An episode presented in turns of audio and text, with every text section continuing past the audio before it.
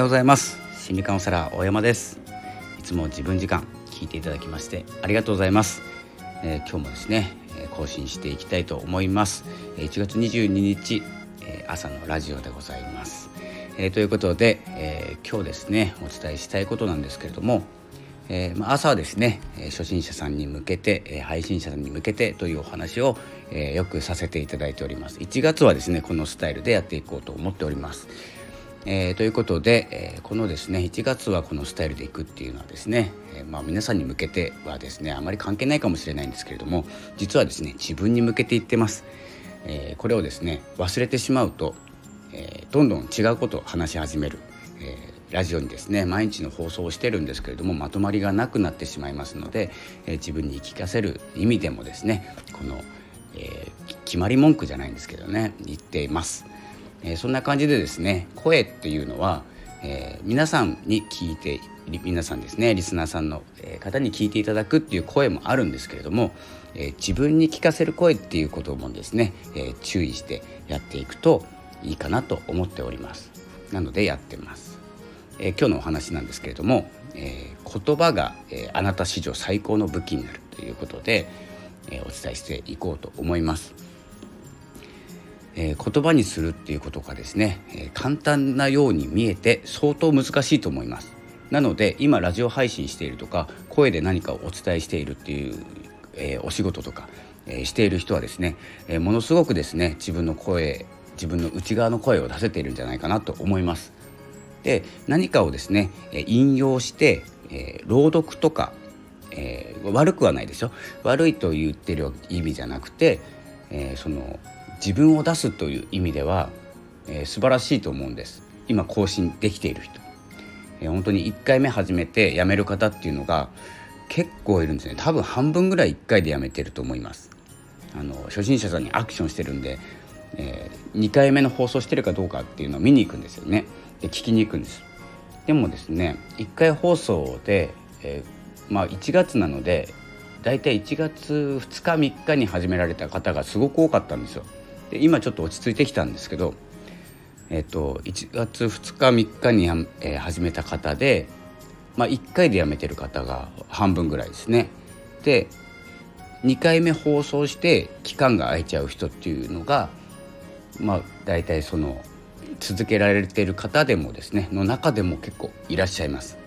で中にはすごい頻度で更新を始めてる方もいらっしゃって、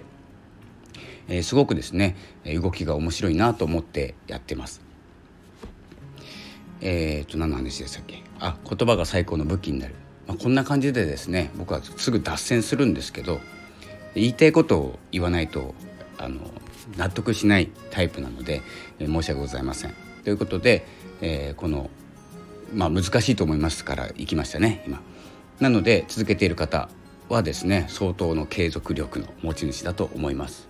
まあ、自分も、えー、褒め褒めながら、えー、続けてますので8月から。えー、ということでですね、まあ、このラジオを聴いていると他の方のラジオを聴くことが多くなってくると思うんですけど聞いていると、えー、簡単に聞こえるんですよ。こんな配信でいいのかこんな配信で毎日続けていいのかって思うんですけどそれがなかなか難しいんですよね。なぜならですねそんなにあの何て言うんですか波が激しい毎日じゃない方が多いと思います。朝会社行ってえーとまあ、男性僕は男性なので男性で行くと朝起きて会社行って、まあ、疲れて帰ってきてなんかテレビ見て寝るとかですね普通の普通のというか何もしない日っていうのは何を配信していいか分かんないと思うんですけどでもですね配信する方っていらっしゃるんですよ。なのでそんな中ですね何を大事にしているかっていうことが大事でえそれがですね、え、毎日配信できる方っていうのは何ができているかというと自分を出すことだと思います。自分の言葉で発信することこれをこれがですね続けるコツになります。っていうのがその自分の言葉どんな出来事とかどんな引用してきたもの本で読んだことでもいいですし YouTube で学んだことでもいいんですけど、え、学んだことの学んだことの間にですね自分を入れていくんですね。で自分の言葉っていうのでつなげているんです。それをすると、えー、思いがですね、えー、声に乗るっていうのもありますし、えー、それがつながるっていうですねその一つのラジオがつながるっていうことにもなります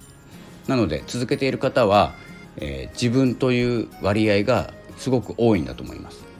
なので続けれているということは、えーと、続けるコツっていうのはあの自分の内側の声を出すっていうこと。これあの簡単に聞こえるんですけど、まあ、簡単じゃないかな。結構難しいんです。あの自分の内側の声っていうの。は聞けているようで聞けていないので。自分の思い、えー、というのをですねどんどん出していくというかですね学んで話したいなと思った時に話す内容と、えー、例えばですね最初の方と真ん中結論みたいな感じで、えー、いくかもしれないんですけど僕は言ってるんですけどその、えー、要所要所にですね自分の思い言葉をですね、えー、出していくっていうことをしていくとどんどんですね自分の内側にある思いっていうのが言葉に出ていってその言葉を外側から自分が聞くっていうようになります。でそれでですねまあアウトプットスタートの、まあ、インプットなんですけどね。インプットして自分の内側のものと組み合わさって言葉になる。それでですね、え、おそらく世界で一つのものになります。え、それがですね、まあ、続けるコツとかですね、え、そんなようなこれから言葉に迷ってしまうとか僕もよくやりますけれどもまだまだ。